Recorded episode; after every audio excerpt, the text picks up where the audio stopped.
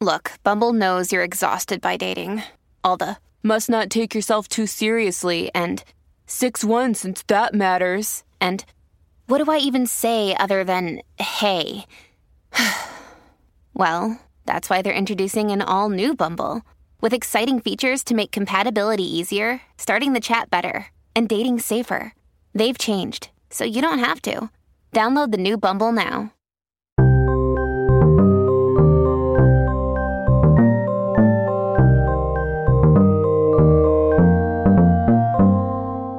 Some words have been robbed of all meaning. They've been used, abused, mangled, contorted, weaponized, and stripped of context.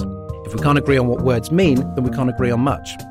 This is Origin Story. In each episode, we take a key term from the political or cultural discourse and tell the story of where it came from, what happened to it, and what it means today. By exploring the history of the ideas, we'll try to get a clearer understanding of where we are now. My name's Dorian Lynskey, author of 33 Revolutions Per Minute and The Ministry of Truth. Uh, my name is Ian Dunt. I'm the author of How to Be a Liberal and a columnist for the i newspaper. So, Ian, uh, explain our impetus for this series. I don't know. I mean, maybe you're going to have a different view to me. I, I, I sort of feel it, it, would be quite helpful if people had any idea what the fuck they were talking about uh, when they discuss politics. And actually, at the moment, there's very little of that around, right? So and presumably it was always the case that words in politics operated this way. But you see key terms, centrist, neoliberal, woke, that are thrown around predominantly as weapons, you know, as a smear against other people. There's no attempt to try and comprehend what's actually going on in the word. And it doesn't just sort of do a discredit to the person doing it. It kind of degrades our capacity to understand the world around us and to I don't want to sound like I'm I'm about to start singing or you know reciting a poem, but to, to kind of understand each other and the ideas that other people have in their heads. Well, one of the things that I found when researching books was that it was just so important to cut through all the kind of the debris that accumulates around a, a, a word or a historical incident or a person over the years and really go back to the source and go, okay, like, you know, what was going on? What were people thinking? What were people trying to convey? Mm. Then you can track how those, and in this case, how those words and concepts evolve. But I think if you're only coming in sort of midway through the story, perhaps sort of decades into the story, you're seeing this word thrown about. And with the best will in the world, I don't think you know, there are a lot of these words where you, it's very hard to have a clear sense of what they they mean or the different things that they can mean depending on who's using them. Mm-hmm. And the idea of just going back, digging into, you know, books and articles and really thinking hard about what happened, where these things started, the origins, if you will, that that would be useful. I mean, useful for us, but hopefully useful for a lot of people who would just like a little more sort of clarity and a little more fact, and they don't have to agree with us uh, on every interpretation, but at least there's something solid to go on. It's not just a, a political football that's you know all the air's leaking out of it. Nice metaphor. I really, I really enjoyed Thanks, that. I, you don't usually use sporting metaphors.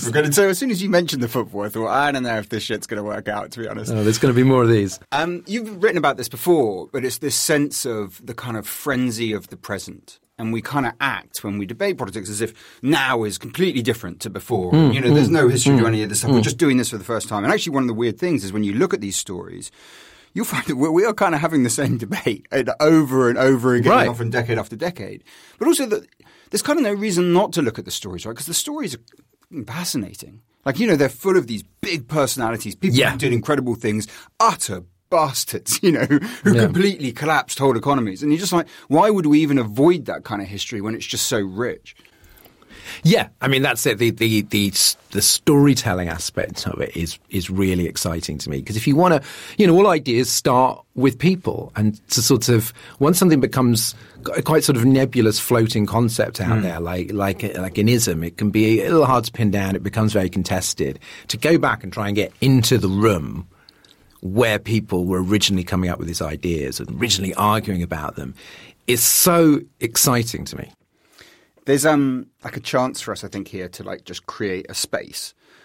I hope, which is just detached from the fucking endless screaming and disingenuousness of political debate at the moment, of people who don't really want things to be clear. And like we we have certain ideas going in, and we definitely have certain biases, and we have certain positions. But as long as we're upfront about them, like we are going to put in the work on this one, and I actually do our own research, but in a good way.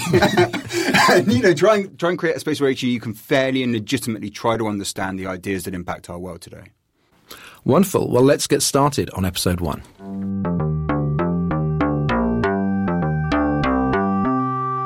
Ian, why have we decided to uh, not just talk about McCarthyism, but to start w- with McCarthyism? What is it about the way that word is being used? I see it misused on right and left in roughly equal capacity on pretty much a weekly basis. We're going to have some. We're going to pick some words for this series that it's like a daily, hourly basis. So it's, it's not quite that bad. but but McCarthyism, I'd say, is probably misused on a weekly basis. The most obvious examples right now. I mean, I saw another. Do you, do you, you know Alex Jones, that lunatic yeah. conspiracy theorist yeah. in the US? I mean, his response to being called in front of uh, the January 6th committee was instantly to go there. I mean, he, said it's a witch hunt, which has lied about myself. It's a criminal subpoena. This is something that Joseph McCarthy did to a lot of people in America, although he added the essential ending to that. And it turned out some of the people he was targeting are actually guilty. like, oh, well done. You even got that one wrong, Alex. Congratulations. Yeah, because I see it, for example, I see it um, in um, members of the Labour Party who have been accused of anti-Semitism. Mm-hmm. They complain about McCarthyism. People being called up to January 6th committee um, any you know, conservatives and further to the right than that um, who get um, basically any pushback at all, mm. any kind of consequences, you know, Twitter suspension or something. And the word just seems to mean um, it's synonymous with witch hunt. And of, course, in the classic sort of uh, allegory for McCarthyism, Arthur Miller's The Crucible. You know, he, maybe he is he is sort of largely responsible for the, the conflation of the two. Mm. Um, and witch hunts are kind of an odd one, of course, because witches didn't exist. So as soon as you say it's a witch hunt, it's just like, well, it, it, it, I must be completely innocent. And that does underlie a lot of these complaints about McCarthy. Everyone knows McCarthyism was bad, even if they didn't know exactly what it was. Um, and it's always used to be like, I am being unfairly persecuted, even when, as is quite often the case, well, they do, they do have a case to answer. Like it's not, being accused of something is not McCarthyism because you might have done it. and, and as we'll discuss, there are all kinds of other components to McCarthyism, to what uh, Joe McCarthy did and what his contemporaries did, which are quite specific and very pernicious. And I think it's important to restore a sort of sense of seriousness and gravity to the word, so that you're not just complaining that, you know, everyone who doesn't like you is a McCarthyite. So, if we're going to be discussing what a word means, we should first consult the highest authority, the Oxford English Dictionary. Mm. so, McCarthyism, from the name of Joseph R. McCarthy, 1908 to 57, US Senator. The policy of hunting out, open brackets, suspected, close brackets, communists, and removing them from government departments or other positions, hence McCarthyist, of or pertaining to McCarthyism, and McCarthyite, one who gave support to such a policy. Uh, first citation, the New York Post, 5th of April 1950. To call McCarthyism a fascist atmosphere would be descriptive enough. Ian, first thoughts on this definition? Don't like that at all. that, that seems to me to completely take on board his narrative, which was that that was what he was doing. I mean, firstly, I think he, he ultimately had very little interest in communist spies. Secondly, most of the stuff he ended up going for were I mean, the first victims were people who were communists in some way or had been at some time, but ultimately, sort of the real, the victims of, of this thing were the people who sort of always become the victims of witch hunts at moments of national paranoia. It's gay people, it's Jewish people, it's free thinkers, eccentrics, progressives, liberals. I mean, really, ultimately, when you're going through the story, there's actually, you come across actually quite few communists and certainly almost no communist spies whatsoever once you get to actually what McCarthy's well, doing. Yeah, I mean, the way they put suspected in brackets mm. is the sort of bet hedging which I do not expect from the OED. because whether or not they were actually communists seems quite important, let alone what kind of communists they were. And I should actually mention the first citation here, given by the OED, is only two months after McCarthy appeared on the scene which is uh, pretty quick. to become a uh, an ism. But there is actually a previous reference in a Washington Post cartoon, which I think emerged after whenever this edition of the dictionary was, um, which is a week earlier. So that's even faster. And I'm going to throw in a definition. I want to run this one by you. This is by Ted Morgan, author of Reds, McCarthyism in 20th Century America. The use of false information in the irrational pursuit of a fictitious enemy. I mean, that's quite good on the method. I mean, presumably some of the information was was accurate, which creates a problem for the definition. And there were some instances of communist spies, most of which had been dealt with before he came up. As we were doing this reading, the, the main thought I had was more that this is thought control. Ultimately, the aim and the effect is thought control. And that's so it seems to be that even that is almost in its own weird way a bit too generous and a bit too sort of literal for the process that actually took place. Well, this is about McCarthyism, uh, not just Joe McCarthy. But Ian, start us off with who he was and how he became famous in early 1950. The funny thing is, he's not actually a very interesting bloke, and I think that that's pivotal actually to what follows. Because it's quite easy to just demonize him into this monstrous entity. In fact, he's pretty average. He's not that remarkable. And what I think what there is to learn about what happened in that period is more about our own propensity to seek internal enemies at perceived moments of national weakness. So in fact, it's one of those things that tells you more about yourself and about the public hmm. and our psychology than I think it really does about himself. He's born in um, Wisconsin in 1908. He leaves school at 15. He briefly, for about five years, runs a very, very successful chicken farm, which eventually falls apart after the, the, the sort of um, intestinal disease. Goes back to school, goes to university. He's, there's nothing particularly special about him during this period. He's not particularly smart. He's not particularly stupid. There's one telling instant when he runs for class president against a guy called Charles Curran. And they come up with this sort of gentleman's agreement where they say, oh, look, we're both going to vote for each other, and otherwise we're going to have to fight.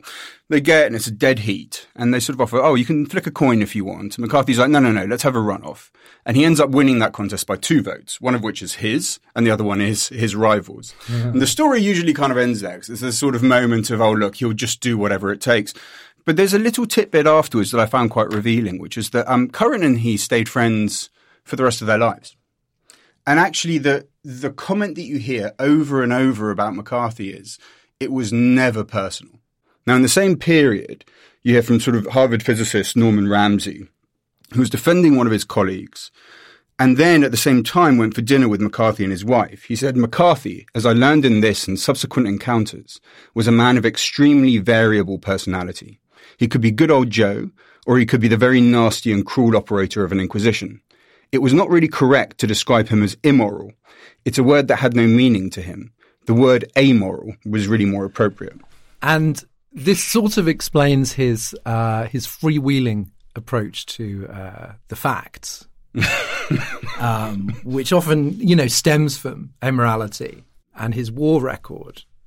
I'm sure you came across across this is that he started off by claiming he'd flown 14 bombing missions. Then that got up to 17. By 1951, it was 32.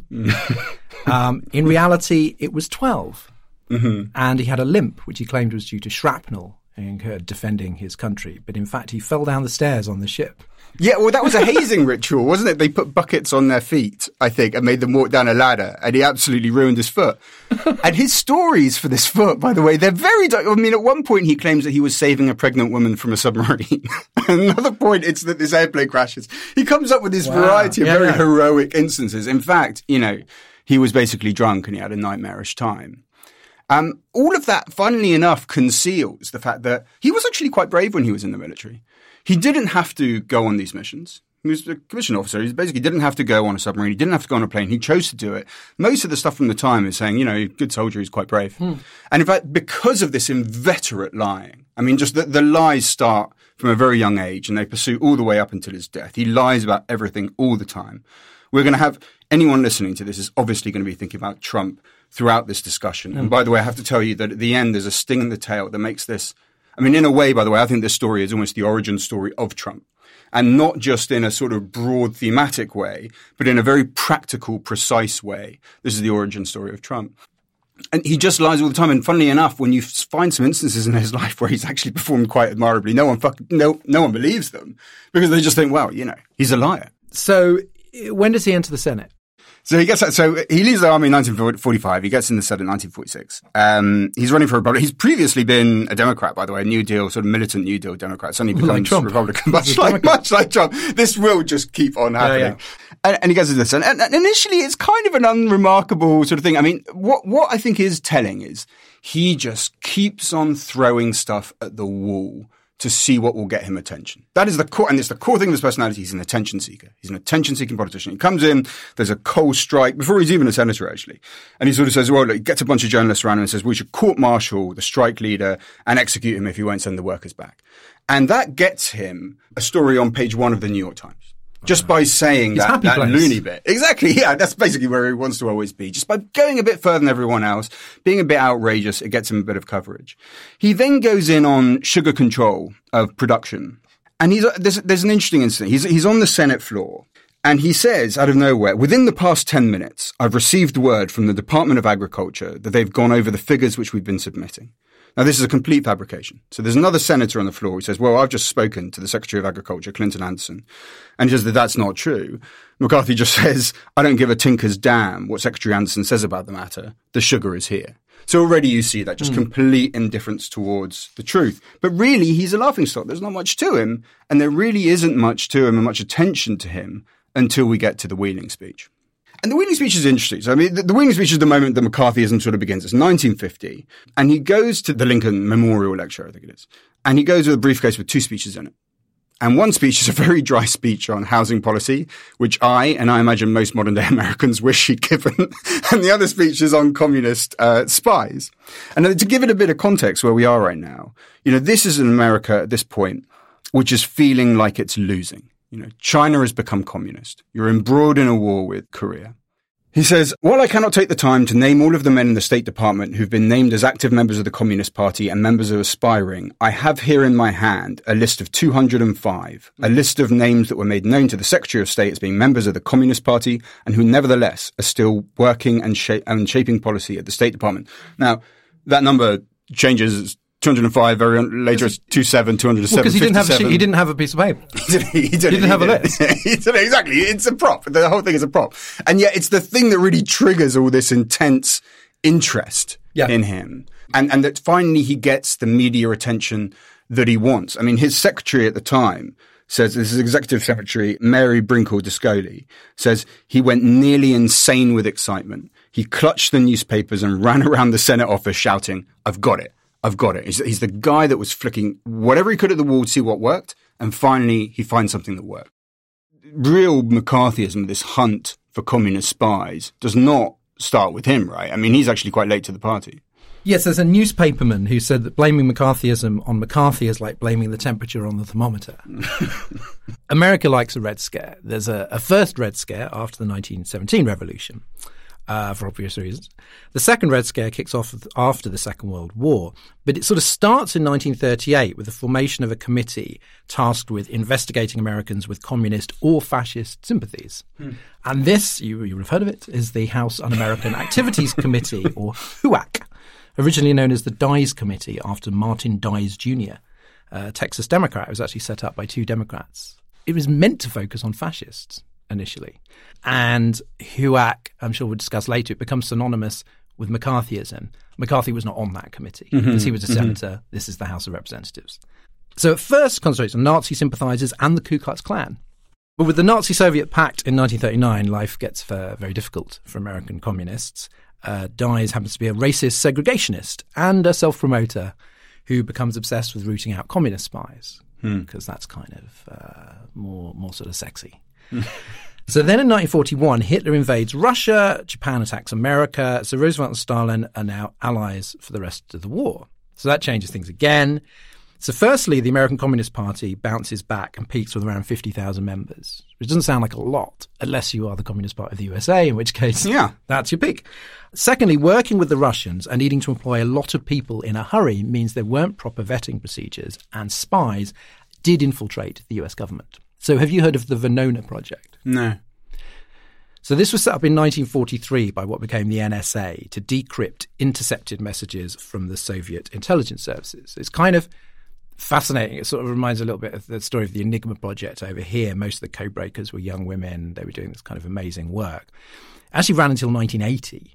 Uh, but for various issues to do with secrecy and uh, agency dick swinging, the decrypts weren't made public until 1995.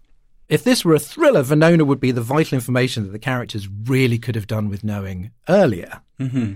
Um, so, you know, I mentioned Samuel Dickstein, the, mm. the co founder of HUAC.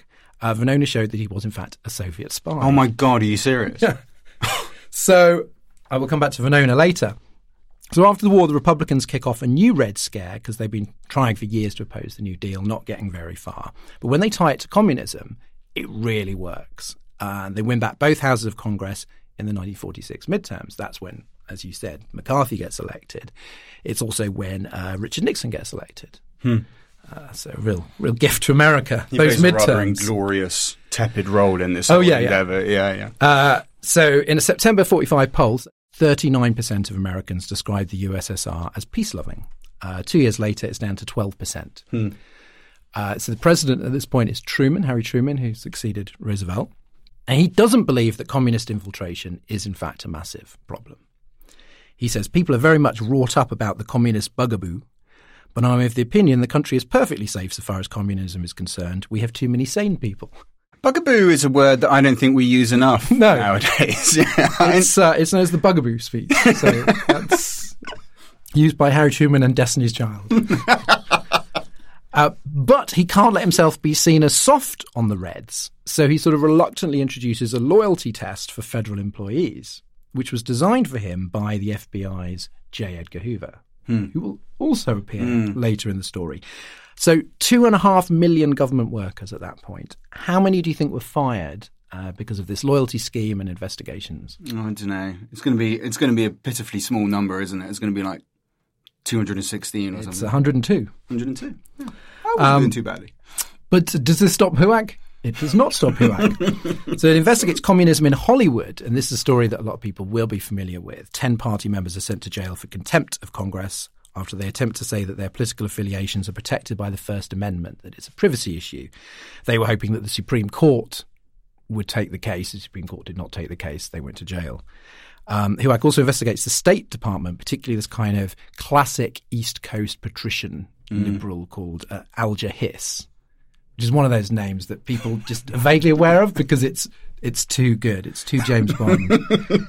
um, the establishment rallies around him because he's one of theirs, uh, but this backfires because he's caught lying and indicted for perjury. And it later turns out in the Venona files that he was, in fact, a Soviet spy. And Richard Nixon makes his name in these in these hearings. So it's mm. all rather embarrassing for the people going, "Oh, don't worry about communists," mm-hmm. um, because there is actually a spy in the State Department. Well, I mean, we should also point out it would be really weird if there were no Soviet spies in America yeah, at right. this point. You know? Since they had been working together, and you know, there are a lot of people who were very sympathetic to you know the, the Soviet Union mm-hmm. for, for a, lot, a lot of time for very kind of positive reasons, and they just kind of maybe didn't think too much about the purges and the gulags and so on. Well, also, I mean, not all of that you know, we're in the period where that stuff's just starting to come out. Mm. But, you know, we're only in the beginning of that stuff starting to come out. I mean, really, when, you, you know, you, you, think of, it's not until really 1938 that you get this real schism between sort of the Communist Party and liberal, progressive right. sort of general society. So, and before that, of course, you have the sort of Great Depression that people have lived through and yeah. sort of want solutions to the problems that they're being faced And the with. Communist Party in the US was like the most active campaigner for um, civil rights for black people. Huh obviously the Democratic Party at that time was pretty racist, mm-hmm. uh, as was the Republican Party. So a lot of the time, people were attracted to the Communist Party simply uh, on that issue. So, like I said, Truman's not a red baiter, doesn't want a witch hunt, doesn't really trust J. Edgar Hoover. All good instincts. and during his 48 election campaign, which he wins, he, he attacks HUAC, says the public hearings now underway are serving no useful purpose.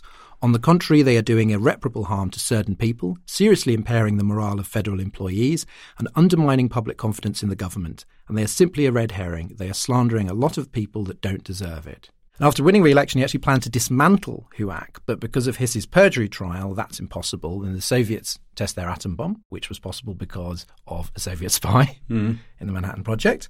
Um, you've got China, you've got the Korean I, I didn't know that, by the way. Did you know? That's I, why I was, kind of always just assumed the Soviets independently developed it. No. They actually just nicked it. Well, they would have got there, but they got there in 1949 because of a spy called Klaus Fuchs. Hmm. Also, another really, fantastically villainous he name. He really fucked things up. Um, I love. There was no way you were going to get away no, through this whole thing without saying that. That's not. now the thing is, Truman. He's he's overseen the Truman Doctrine, which is kind of a cornerstone of the Cold War, the foundation of NATO, the Berlin airlift, support for anti-communist governments in Greece and Turkey, and the loyalty program, and he's still seen as soft on communism. Hmm. And let's look at the public here. By 1949, 83% of Americans think Communist Party members should have to register, and 68% think it should be made illegal altogether. So basically, nobody can put the brakes on anti communism at this point. And it's exactly at this point that McCarthy makes his wheeling speech. I mean, he gets flooded with attention, and with the attention comes money, comes staff, comes information. He's struggling until really 52 when the Republicans get back into power under Eisenhower. And suddenly he really has the whole machinery around him that he mm. can actually implement in his committee. But even before that, like you say, he's got Hoover. I mean, he and Hoover are peas in a pod. They're meeting up for lunch all the time. Uh, when he writes letters to Hoover, they'll be typed up by the secretary and it says, you know, Edgar at the top. He crosses that out and he writes boss in top. I mean, Hoover mm. is his boss. Mm certainly more than the American president is or, or his electorate. And the FBI basically pass him information uh, that he can use. And occasionally, when he gets information from elsewhere, he cross checks it with them and they send him back the juiciest stuff that they can find. FBI agents are constantly sent off to work in his office when they mm. leave the FBI. Essentially, he essentially works as a sort of outpost of the FBI. I mean, at this stage. And he is helped by two men. Um, one of them who's going to be absolutely pivotal to what comes next is called uh, Roy Cohn. Now, Roy Cohn, it's it's amazing researching McCarthy where you think like, surely, I mean, this is like one of the worst human beings I've ever read about. But in fact, you come across Roy Cohn and you're like, oh no, he's worse. He's actually like a worse person than McCarthy. Probably best known to a lot of people like as a character in, in Angels in America. Oh right, okay, I didn't know that. Yeah, huh. in in his sort of in his later years, mm-hmm. um, but he had an exciting youth. I mean, listen, this is from Henry Kissinger of all people. He was super smart, super manipulative and super out for himself. Now, coming from him, you sort of think, like, okay, well, that's that. You've pretty much demonstrated that. Uh, it, he was incredibly smart. He didn't seem to have any moral structure to his life at all. He's the right hand man of McCarthy. And the core thing to understand there is, for whatever reason, McCarthy feels he cannot operate without him.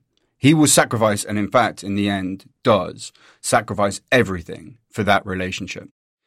He's also interesting in his own terms. I mean, he's a Jewish man who spends most of his time with McCarthy persecuting and pursuing other Jewish men. Mm. Um, he's a gay man who spends most of his time with McCarthy persecuting, pursuing gay men. I mean, homosexuals were, as they called them, homosexuals were just targeted because it was considered an openness to blackmail so that you can be sort of approached by the Communist Party. So they were very explicit about it. They were like, they very much went after them. Again, I would say whenever there's a spasm of fear and a search for an internal enemy, you can pretty much guarantee that it'll be Jewish people and gay men that get pursued in, in that. And see, what then gives this its psychodrama is the third man. Okay? I mean, the third man is David Schine, very attractive, blonde, very wealthy individual, no intellectual talents to speak of, who's brought in in a very senior position. Really, I mean, there's no proof of this, but you, you read this and it's quite hard to avoid it because Cohn was basically in love with him, or at least obsessed with him. So you have this relationship of McCarthy needs Cohn, Cohn needs Schine. And these are the three at the top. These are the three that are in charge of, of almost everything. They're called, the, the Cohn and Schine are called the boys by most people around them. There's also support from the media, from the Hearst media empire, which you couldn't have done without, really.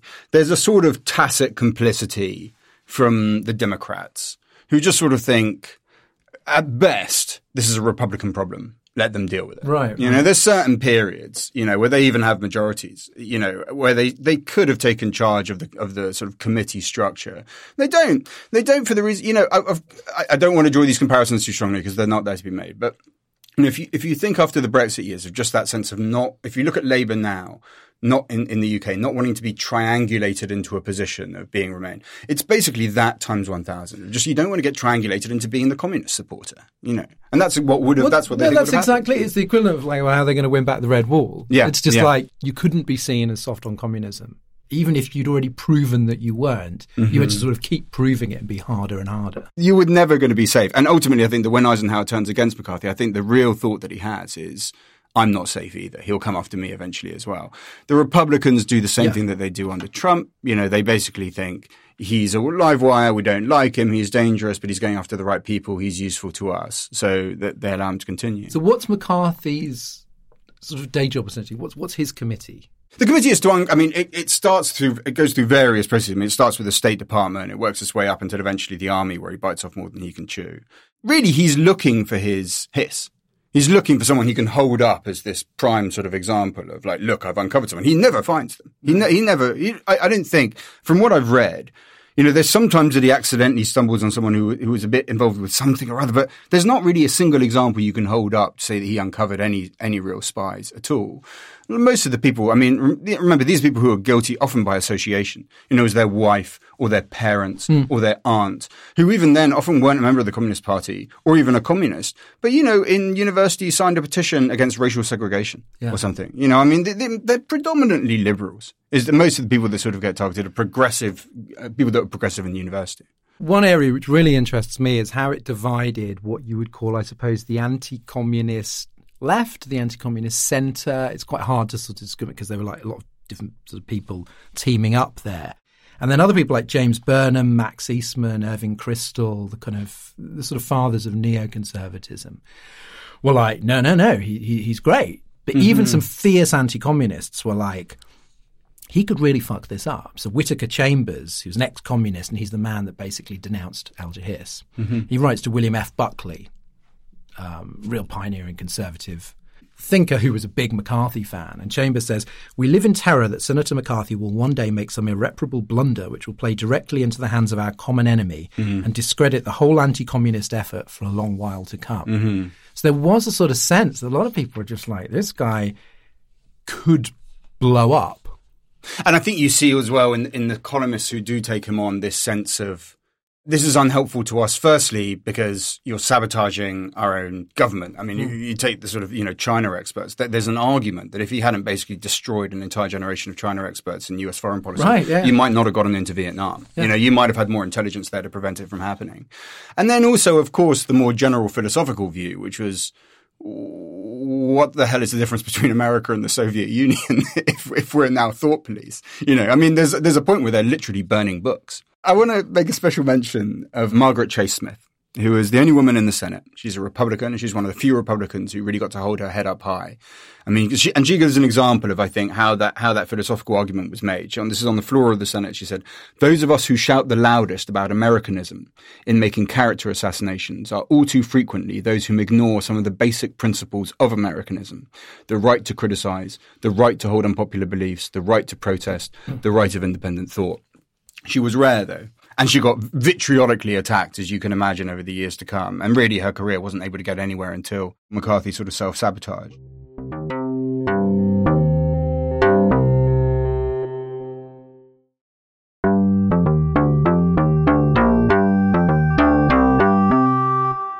We hope you're enjoying this edition of Origin Story. We'd love making it, but hacking our way through the underworld of politics and history takes a lot of work if you want to do it properly. You can help us keep going and suggest topics we should tackle in the next series of the podcast by supporting Origin Story on the crowdfunding site Patreon. Back Origin Story for as little as £5 a month, and you'll be helping Dorian and me to dig even deeper into our research, discover more strange and illuminating moments from the hidden history of politics and culture, and generally drive ourselves to distraction on your behalf. You'll also get special benefits, including an extra episode every month where we answer your questions, and exclusive origin story mugs and t-shirts featuring inspiring and or possibly terrifying quotes from our research. Search Patreon Origin Story Podcast now to find out more. Or click the link in the show notes. I want to just highlight because I think the two most important groups in terms of facilitating McCarthy. I mean, the first is the White House. And it's Eisenhower. I mean, afterwards, Eisenhower, Republican president, comes in 1952. Has been sort of you know, a few people have tried to excuse him. I don't think you can excuse him. I don't think McCarthy could have gotten away with this if Eisenhower wasn't so supine and cowardly about it. Now, in 1953, after the book burning episode, Eisenhower comes out, he does a speech in Dartmouth College. Don't join the book burners, he says to students. Don't be afraid to go in your library and read every book as long as the document does not offend our own ideas of decency. Then McCarthy flies into a rage. Days later, Eisenhower pops up again and he says he wouldn't, uh, quote, abide any document that attempts to persuade or propagandize America into communism. I didn't. I know the first quote, but not the second. And McCarthy comes out immediately afterwards and thanks him for his, quote, commendable clarification. Now, Eisenhower at the time, he's got 61% to 73% approval rating. Over those years, year after year after year, Americans vote him the person they most admire in the world. He was more popular than McCarthy. He was, if there was anyone who could have taken McCarthy mm. down, it was him. And he bottles it and he bottles it and he bottles it. The second group I just want to mention is, yeah. and this is, I think, where it gets more complicated and difficult. Some people don't like saying this, but it, it is the public. Like, ultimately, you have to blame the people. Now, he does not, you know, even in the height of it, 1954, the worst excesses, he's got 50% approval rating, 27% yeah. saying they don't approve. Now, when we talk about these psychological triggers of searching for the internal enemy, that's because we are prone to it. We are vulnerable to it. And that is exactly what you see with the American public in that period. If it wasn't for the public support, for that sense of fear, for that desire to blame an internal enemy, McCarthy would not have been able to do the things that he did. So I think what makes McCarthy so successful and why it's McCarthyism and not Hooverism or Hackism is that he hacks the media and he works out how to hack the media. Now, there's something that you might be aware of. Anybody who follows, I think we're all because because of internet, we are far more aware now. I think of how different the American media is, mm-hmm. and American newspapers back then, still large degree now, have this obsession with objectivity and the separation between news and editorial. So in news, if a politician makes a claim, then you, you have to report it, not to say whether or not it's true. Obviously, this has worked very well over the years. So McCarthy talks about. Uh, I'm not sure if you mentioned this earlier. The the Williams speech, a conspiracy so immense as to dwarf any venture in the history of man, a conspiracy so black that when it is finally exposed, its principles shall be forever deserving of the maledictions of all honest men. Oh wow! Which I mean, yeah. good. He's quite good, Ming good, the Good speechifying. You're doomed, Gordon. Doomed. so that's not true, but like you said, celebrity overnight. So within three months, he's on the cover of Time and Newsweek. Hmm. Uh, you know, speaking invitations up the yah yah. The editorial pages denounce him as a dangerous demagogue. The news pages are doing promo for him because, like you said, he, he was actually good company, mm-hmm. which is a weird thing to think of. He liked to drink. Well, I mean, he was an alcoholic. oh, he liked to drink, liked to tipple but you know, made him sociable. Uh, liked to game of cards, and he generated the sort of 50s equivalent of, of clicks. And if you're on the McCarthy beat, it helps your career. He also worked out his other things. He would time a press conference just before the deadline, so there was no time to check anything. Mm-hmm. just had to, mm-hmm. uh, so you, no time to fact check him. That he was a Hoover trick, by the way. Oh, was it? Hoover told him that trick. Yeah, and he and he would leak information out. He would stretch a story out over several days. And if any papers do challenge him, he accuses them of being soft on communism. Uh, mm-hmm. At rally, singles out hostile reporters in front of his angry supporters. Again, this isn't making me think of anyone. no, nobody's ever done that since. Bullies them, threatens them, sues them, even physically attacks uh, a columnist mm-hmm. um, at a dinner, and Richard Nixon has to break it up. Yeah, which is which is kind of incredible. Um, and all the time, he's obviously lying. So in his memoir, the, the great New York Times reporter James Scotty Reston explains how the trick worked. So he writes, he knew that big lies produce big headlines. He also knew that most newspapers would print almost any outrageous charge a United States senator made in public, provided he put his name to it and counted on the fact that newspapers didn't like to print denials from anonymous sources. That's changed a little. Hmm. Later, he writes many newspapers condemned him on their editorial pages, but gave him plenty of space on the front pages, which had far more effect on public opinion. His charges may not have made sense, but they made headlines and they sold a lot of papers. McCarthy knew how to take advantage of this cult of objectivity. And then he mm-hmm. says that a lot of people, the reporters at that time, were later ashamed that mm-hmm. they didn't, they couldn't work out a way to sort of deal with it. And one reporter said he'd never seen the press so frustrated. It's as if you lacked the words to describe what's going on. Hmm. So it was like kind of, he'd got inside, he was like a virus inside the system. And they were like, well, we can't say he's lying in the news pages. Uh, and the New York Times obviously was being criticized, like, why are you printing this bullshit? And its response was, it is difficult, if not impossible, to ignore charges by Senator McCarthy just because they are usually proved exaggerated or false. The remedy lies with the reader. Yeah. So the reader is meant to investigate and find out if what they've just read in the paper is true. Uh, and another columnist retorted, that's rather like saying that if a restaurant serves poisoned food, it is up to the diner to refuse it. This is it's, It's just ridiculous. isn't it? astonishing, right? But it's just amazing. Just it, it, you could literally be talking about the last five years. Anyway, so we've been talking a lot about, I suppose, from McCarthy's end of the telescope, but we should talk a bit about life on the blacklist, sort of what the blacklist was, because it was not technically a list, mm-hmm. and to sort of think about, I suppose, the people that it affected. Yeah, I mean, the guy I wanted to highlight one guy who is not in any way the worst off by this. You know, you could, I mean, you know, according to some estimates, we're certainly talking about tens of thousands of people, we're arguably talking about hundreds of thousands of people who, you know, were either slandered or someone was thrown in jail. Very, very often, most of the time, lost any ability to pursue their career. And then the sort of the emotional stories you hear about what it was like for them when their kids came home and were being bullied at school and being told that your mm, dad's a com- mm. you know, just the social ostracization and humiliation of it. And that happens to countless people, teachers, engineers, you know, lect- I mean, just people all across society. The, but the person I want to talk about, just I find his story so amazing, is called Carl Foreman. And he was the scriptwriter for a film called High Noon. Mm. High Noon came out in 1952. It's sort of considered one of the great classics, especially of that era in Hollywood. It's the most watched film in the sort of presidential cinema, which is something I didn't know existed, but it's the most requested film by US presidents since it came out. Uh, won four Academy Awards. It was used by Solidarity, the Polish movement, in 1989 as their main poster. Oh. And even now, the phrase high noon, when we like, you know, Theresa May faces high noon or whatever, that we take it from that film. Yeah. Um, and the plot of this film is basically there's a sort of like local sheriff, Western times. He's getting married, and this sort of villain, villainous outlaw that he'd gotten out of this town is returning on a train. And as he as he finishes his his wedding, they find that his three sort of outlaw allies have come in and said he's arriving at high noon on this train. And the film is basically just the sheriff going around trying to find help from his deputy, from his wife, from his ex girlfriend, from the priest in this telling scene in a church, from the local businessman, from his oldest friends, and no one will help him. Everyone's too scared. I'm not going to give away the ending, but it end, you know, that just up getting towards the end, he walks off completely alone to go face these guys. Now, Foreman, uh, who wrote this, he was he came from a sort of Russian Jewish background. He was from Chicago. What he wouldn't do is he wouldn't name names. He didn't mind the rest of the process really. He begrudged it, but he didn't mind it. But he wouldn't name names.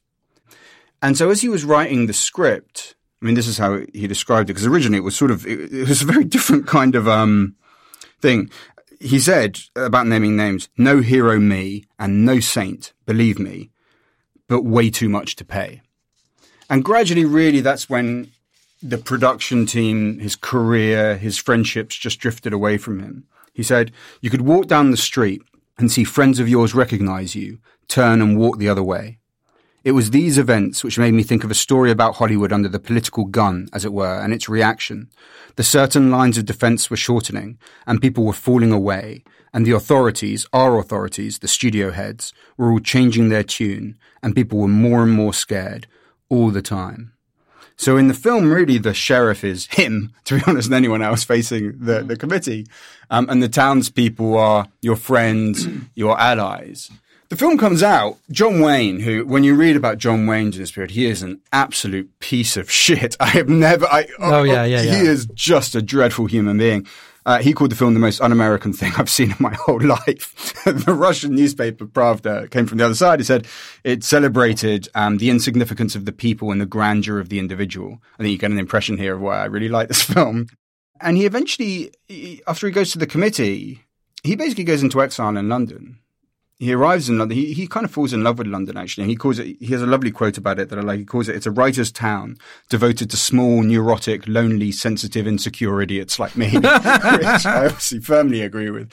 Um, he actually gets approached by Churchill to, to do, um, sort of the, the screenplay for his early life. And he sort of tells Churchill, hmm. uh, just so you know, you know, I uh, used to be in the Communist Party and I'm on the blacklist in the US. Churchill replies to him again, this might, this actually, slightly rekindles my patriotism. Churchill replies, Oh, I know all about you, but we don't really like political blacklists in England. And speaking for myself, I don't care what a man believed in when he was a boy. My concern is whether or not he can do the job. Wow. Despite all of that, though, he is a broken man. I mean, he says about the, the writing process, he says, every page was agony. Every page was lifeless and dull after he got to London. And that's not London doing that. That's exile. Yeah. His marriage falls apart. His wife just says he's full of hate. 1952, the State Department say, uh, you can't come back, basically, because we think you're a threat to the United States. And he's in exile in London until 1979. And that's basically it for him. And he, I have to tell you, is absolutely in the top tier of lucky victims of McCarthy. He had about as good a time of it as anyone I've read about. And that's what he went through. The problem is, is you'll be able to tell me the, the most famous HUAC question. What is it that they ask people? Have you now, or have you ever been a member of the? Yeah, it's have you ever been?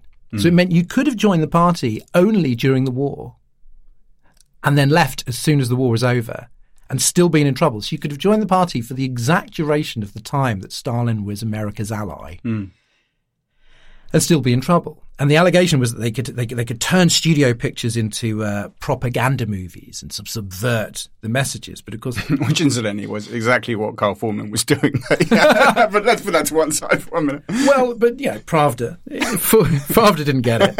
Um, but HUAC found no evidence of communist infiltration in Hollywood. So hmm. again, it's like you've got a difference between their actual conclusion of their investigation and the actions that were happening. So basically, the only justification for blacklisting was publicity, keep up appearances. The movie producers, big, big names, I think you see some of this in the movie Mank. It was just PR. They were ruining people's careers and actually getting rid of some very talented people just so they looked like they weren't soft on communism. It's like when you think it's, I mean, they didn't go to, I mean, some of them went to jail for a short time. It's not the same as having like an 18 year jail sentence. Right, right. But it is still having, you know, we talk about uh, women who have been abused in Hollywood mm.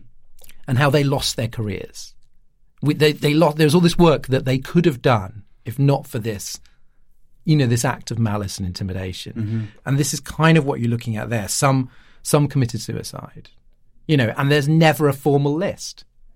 So there was no blacklist. You couldn't go, oh, here's the evidence, and this is this is why I'm appealing it. You just wouldn't get hired. And I just it was all end by saying I think that that subsequently what happened was there was so much shame and so much anger, people like Elia Kazan, director of On the Waterfront, who did name names, mm-hmm. um, that there was a huge kind of rage at anybody who had sided with HUAC. Dalton Trumbo rather magnanimously said that there were lots of reasons why people couldn't take a stand. Like I said earlier, might be secretly gay, just financially precarious. There were immigrants who were at risk of deportation. There were people that were suffering from mental health problems. There were some people who'd been treated like shit by members of the Communist Party mm-hmm. and actually thought, I don't owe them anything. Yeah. And uh, in 1970, he gave a speech. Um, he said, The blacklist was a time of evil, and no one on either side who survived it came through untouched by evil. None of us, right, left, or centre, emerged from that long nightmare without sin. What brings McCarthy down? I think it's, in a fitting way, given what you've just said, I, I, I kind of think it's TV. There's more to it than that. He goes for the army, which is different than going for Hollywood or, you know, going for these effete intellectuals in, you know, the State Department. He goes for the spine of the military industrial state and it, and it kind of bites him on the ass. And in fact, the way in which he goes for the army finally forces Eisenhower to, to do something about him. Um, I think it's telling as soon as Eisenhower does do that, how quickly McCarthy becomes a thing of the past. I think that's one of the most damning things you can say about Eisenhower is when he does find the steel, almost by accident, McCarthy's history. But ultimately, I think more than anything, it's television. As you pointed out, he knows how to work the press. Mm. And you're suddenly in this period where TV takes over. And on TV, he gets the full spotlight on him. And I mean this in occasionally in a very, very superficial way. Okay, like I mean, stubble. He starts shaving twice a day when he knows the the TV's on because he just can't stop the five o'clock shadow, and it makes him look shifty. He wears this makeup he he selects. It's a very very bad choice. Um, Michael Straight, the New Republic editor, described that he said a roll of flesh beneath his black eyebrows came down over his upper eyelids, making slits of his eyes and giving his face an almost satanic look. Now, if, have you seen um, Good Night and Good Luck, the Clooney film about this? Yeah. This it's really te- it's very good by the way. I watched it in, in prep for this, and also just because I, I love it. It's very telling that, it, that in it, every they get actors in Robert Downey Jr., George Clooney, whatever to play everyone, but they don't bring in an actor to play McCarthy because no one could be more demonic than this guy. As soon as he comes on, he looks like a villain. And then he start, and then he really starts making the, the mistakes. So the first mistake is Ralph Zwicker. I mean, listen to the, to the record of this guy. He's a brigadier general, hero of D-Day, Bronze Star, Silver Star, Legion of Merit, British Distinguished Service Order, and the Croix de Guerre. I mean, this is not a guy, you know, who you're going to try and bully. That's exactly what he does. Under the table, he's been passing information to McCarthy, but when he takes the stand, McCarthy says to him, okay, so what do you think should happen to generals who don't pursue communists vigilantly enough? And he obviously sees the danger to himself. And he goes, oh, I don't think we should do anything. McCarthy's response, and I wish I could sort of, it's not good when we read it because I think uh, with demagoguery, you do have to hear it in a way because it, it's there is this this sort of satanic charisma to him. There's a kind of rat-a-tat timber to his speech, which is quite, I think, charismatic in its own sort of weird way. Mm. And he sort, he says to him, "Then, General, you should be removed from any command. Any man who has been given the honor of being promoted to a general, who says I will protect any other general who protected communists, is not fit to wear that uniform, General." And there's a kind of degree of shock at how rude he's been. But the real problem comes because of Schine. And this is really where the spotlight shines properly on McCarthy and he finds himself in the position of his victims. That in the background, since 1953, Schine had been called up for military service. Schine, one of those three guys right at the top next to Cohn and McCarthy. And Cohn and McCarthy had gone out of their way to prevent him from having to go. They'd had all these backroom meetings with the army, constantly trying to convince him not to put him overseas, not to make him do it at all. When he does have to do military service, they ensure he can basically leave whenever he likes. He's literally eating filet mignon when everyone else gets army rations. And whenever the army tries to fight back, Cohn says, I mean, at one point, quote, he says, we'll wreck the army through our investigation into them. And they're clearly leveraging it. Now, when this story gets out, it gets out because Eisenhower he, I mean, he's basically had his Secretary of State for the Army, Robert T. Stevens, utterly humiliated when he tried to make peace talks with McCarthy. And he just sort of decides, kind of by accident, he calls a press conference, Eisenhower. He's like, right, I'm going to take him on. He bottles it again. And yet, McCarthy goes ahead and delivers his counter press conference, not realizing that that had happened. And he sort of basically says that, you know, that the, the president has, has no commitment to taking on communism. That finally gets Eisenhower to do something about it. He calls in an army lawyer, John Adams, and says, keep a diary of all the communications you have with McCarthy, with Cohn. Keeps it, it, it sort of detonates on the media scene. And a new committee is formed to find out what the head is going on between McCarthy, between the army, between Cohn, between Schine. And this becomes like the TV event of the century. You know mm. how um, in the UK we talk about uh, like the coronation was the moment that everyone bought a TV set. Yeah. Well, in America, it's this. and by the way, of those two options, I think the Americans are more sensible because this sounds like much better TV. And then we get to the moment that sort of breaks him, really. The army lawyer who's been brought in for this sort of committee is called Joe Welch. And there's been a private deal. The deal is between Cohn and Welch. And it basically says, look, don't mention my draft dodging on Coinside. And in exchange, we're not going to mention Frederick mm. Fisher Jr. He was basically a guy who worked with Welch um, and who'd once been a member of the National Lawyers Guild, which is basically just a sort of liberal organization. There was a few communists in it, but ultimately it was a liberal organization.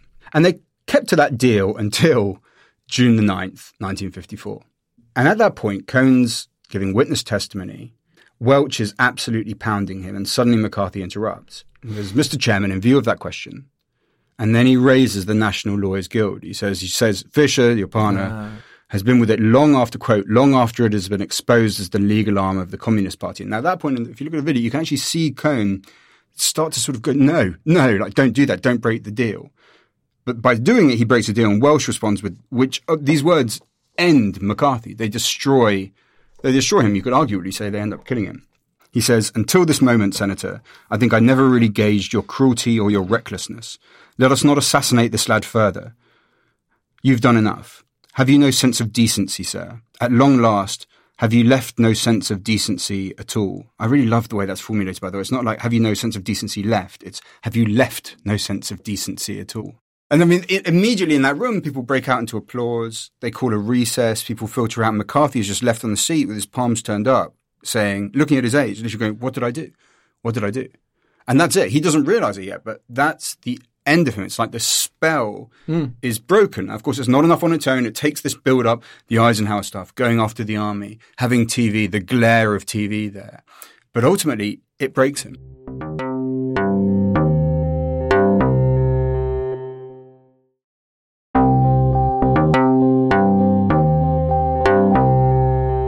I want to get back to the Venona project published about 2,900 decrypted messages revealing the existence of 349 Soviet spies in the US uh, in the late 40s, of which 171 were identified by name, including Alger Hiss and Julius and Ethel Rosenberg, mm-hmm. who, a whole other story, but were executed for espionage in, in 53. Um, how many of those spies do you think McCarthy exposed? Don't know. Zero. Right. Because basically, by that point, the American Communist Party was bankrupt um, a, a major spy called Elizabeth Bentley had defected and broken up the biggest Russian espionage ring in the country. Mm-hmm. So the spy problem, if we're talking about his justification that he was actually it's about national security and it's about keeping getting spies out of the US government, which is legitimate. Mm-hmm. That had already been done. So Ted Morgan, I mentioned in, in Red, says, what was McCarthy's contribution to this dismantling of the Communist Party, except for inducing hysteria in the general population little or nothing. The tragedy of it, he says, is that Venona was kept secret. Mm-hmm. The truth was kept secret. He says the timely release of Venona could have shown the American people the true extent of Soviet espionage, which was far reaching, while showing also that by 1950, when Senator McCarthy got going, it was all but over with. Says it would have nipped McCarthyism in the bud. Only in the absence of Venona could McCarthy feed on collective fears regarding immense conspiracies and treacherous leaders. So McCarthy's real achievement, if you want to call it an achievement, mm. was to popularize what Richard Hofstadter calls the paranoid style in American politics. A sort of famous essay where he's largely drawing on McCarthyism. Uh-huh. McCarthy supporters went on to form immediately far right groups like the John Birch Society. Because McCarthyism itself, I think, can be seen as a conspiracy theory. He uses the phrase "a conspiracy so immense." Yeah, yeah. It does not exist. Who does he demonize? And who does HUAC demonize? Hollywood liberals, coastal elites, mm-hmm. Jewish people. Mm. It's like the same people that the right demonizes now. And uh, in A Conspiracy So Immense, which is an amazing book by David Oshinsky, he says, above all, the senator provided a simple explanation of America's decline in the world. Although looking back now, you'd think this is actually the glory days of America. yeah, That's what's yeah, so weird. I know, I know. He spoke of a massive internal conspiracy directed by communists and abetted by government officials who came to include the Republican president of the United States. He provided names, documents, and statistics. In short, the appearance of diligent research, mm. which is what conspiracy mm-hmm. theorists do. And so then you look at what happens after McCarthy's fall is the Supreme Court, Earl Warren, becomes the Chief Justice, dismantles a lot of the sort of legal apparatus of McCarthyism. So anti communism sort of shifts from Congress to the FBI, and then you have stuff like the COINTELPRO program, where spying on people like Martin Luther King. And McCarthyism becomes basically Hooverism, and it's even mm-hmm. worse mm-hmm. Because it's completely secret. That's interesting. And the thing about McCarthy is he was weirdly, Oshinsky points this out, he was weirdly unambitious. He had one idea and no idea how to build on it. Mm. He didn't ever thought about running for president. He, he, he had this job, and this is what he was going to do. He had no sense of what he was going to do next. This is partly perhaps because he was just sort of drinking so much. Mm. So, in some ways, you think, oh my God, what a brilliant l- way to kind of launch his career. But he had no sense of what to do next. Whereas, meanwhile, in the background, you've got Nixon. He knows where he's going to, how yeah. he's going to use this platform. Yeah. You've got Hoover he knows what he's going to be doing, mm. you know, and for the rest of his life, basically. And so McCarthy ends up, I think, this really sort of pitiful figure, and that McCarthyism goes on without him and sort of penetrates American society in a much sort of deeper and and less visible way. And I suppose that is, if we talk about McCarthyism in that sense, well, that ends with the Cold War, right? If we talk about anti communism, so to kind of come back to our original sort of definition and, and why we're doing this episode, what do you think McCarthyism means now when it's used in contexts which are nothing to do with communism? Where do you see it? Yeah, I mean, what strikes me is that there's sort of there's the American lesson, and then there's the general political lesson. Because I think to a certain extent, he, he is a phenomenon that can be constricted to America because that type of demagogue, the bully, hmm. doesn't really, if you look, appeal to Brits. Like, we have had some terrible prime ministers in this country. I don't think you could describe any of their public personas as bullying. The closest is Margaret Thatcher. Hmm. You know, but generally, I mean, you look at someone like Boris Johnson. I mean, you know, lots of them are bullies behind the scenes, but that's not the outward face. Now, Right. McCarthy, Trump, these people are bullies. You know, they celebrate, they lather themselves in it. And that part is an American phenomenon. But what then comes is, and this is applicable everywhere, is the thought control. The idea of there is the people, pure good. I think he gets this on the farm. He when he thinks of metropolitan elites, effete, always that kind of trace of oh, probably a bit gay. Yeah, he yeah. hates them. Yeah, You know, yeah. he hates those guys. Really, it's it's a kind of class war with him. It's an attack on liberals, and there's a methodology there. An attack on the on the principles of liberalism, really sort of free thought, eccentricity, personal autonomy, free society, the separation of powers. You know, the idea that the people are not the, the only sort of source by which political legitimacy rests. But then there's the method, and this I think is the real sting in the tail. I think this is crucial because Cohn doesn't go away. He hmm. doesn't die like McCarthy does in 1957. He becomes a real influence peddler in Washington. And in 1970, he strikes up a friendship with Donald Trump. I thought you were going to go, a young property developer. His name was Donald J. Trump. I could have, could have got some drums, some spooky music. A little bit of showbiz here, yeah. Um, and that is a close friendship. I mean, these guys talk, you know, up to five times a day. He tells him when you lie, you lie aggressively. When you demonize, you demonize brutally.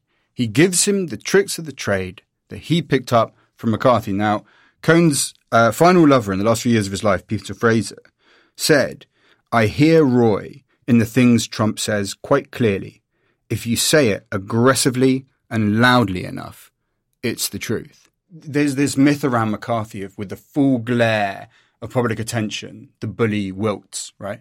The thing is, you look at what's happened with Trump, hmm. and that's not the case. We had the full glare of public attention, and it hasn't wilted. In fact, you look right now, and you see sustained support for him. And actually, that, when you see the, the ghost of McCarthyism, that, like I say, is not just a philosophical remnant, it's a literal passing of the baton through Cohn to Trump.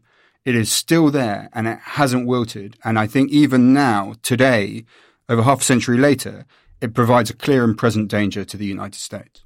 Well, I, I suppose I want to reinsert McCarthy into McCarthyism. It's blowing something up and blowing up, and particularly then picking on particular individuals. And I think you see the right doing it now with Black Lives Matter, Antifa, critical race theory. Mm. That there are these versions, these conspiracy so immense versions, and these things exist. They're organizations, or they're in case of critical race theory. It's a kind of it's a kind of legal theory of, of systemic racism. But the way that they are talked about by McCarthy-esque figures, and Tucker Carlson is kind of, you know, the sort of bow tie version of hmm. McCarthy, isn't he? They're just blown up into something that they're not. And I think that that is, again, that lesson of McCarthyism was that you take a germ of something that is real. And then you kind of build a huge, intricate, politically useful, and sometimes financially profitable conspiracy theory around it. I think that's the real lessons. When people talk about, oh, McCarthyism isn't really about McCarthy, it's like, well, you always have to ask, well, why him? What was he doing that HUAC wasn't? It's about performance and it's about emotion and it's about the media. It's not really to do with committee hearings, evidence. The whole point is a lot of the time he didn't have any evidence. And so I, I think that is what McCarthyism teaches us now. Ian, I want to add one more thing here, which goes back to what we discussed in the introduction that, that, that if, if Trump is the heir of McCarthy in some ways, McCarthyism is used as this generic, um, you know, synonym for witch hunt and, and, and being treated very unfairly. So, you know, now that we've really kind of dug deep into McCarthyism, do you think that there, there is, there are cases where it is valid to use that, or does it do a disservice to um, to the victims of McCarthyism? Is it just an is it just an archaic word? No, I think you can still use it. You should just be careful about making sure that it includes the core qualities of what took place. You know, you're dealing, because as we talked about throughout the last hour, you're dealing with a process that takes place an awful lot. You know, if we just look at that kind of core mechanic, that idea of like when people feel threatened, you know, in terms of their in group, when they're casting around for enemies, when they'll seize hold of conspiracy theories in order to target the outsider and, you know, people that they naturally don't trust.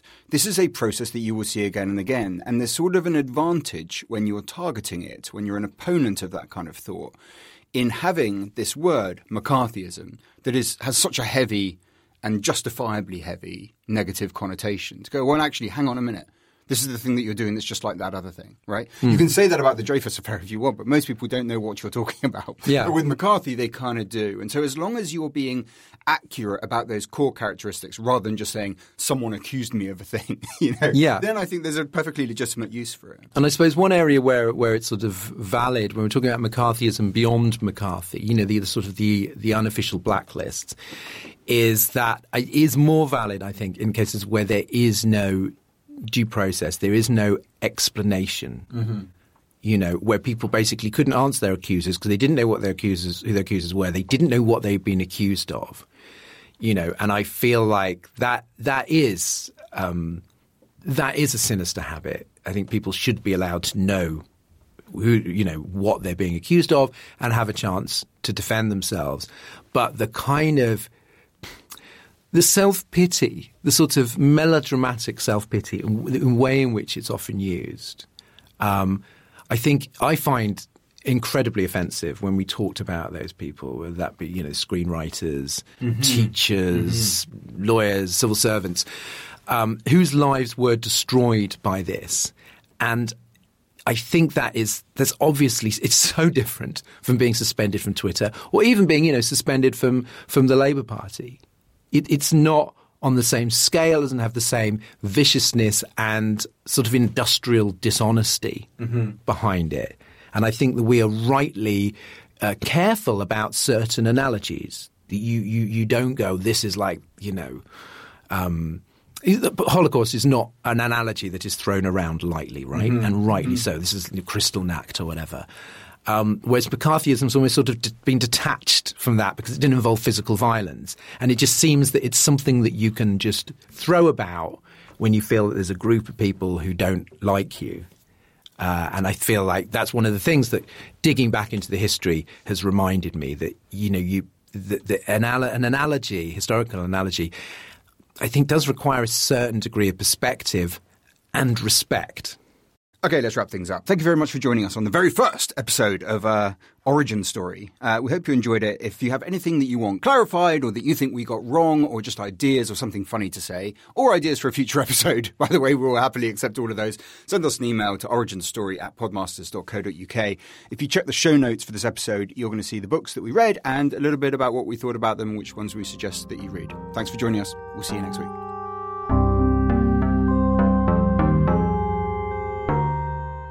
Origin Story is written and presented by Ian Dunt and Dorian Lynskey. The music was by Jade Bailey, with audio production by me, Alex Rees. The group editor was Andrew Harrison, and Origin Story is a Podmasters production.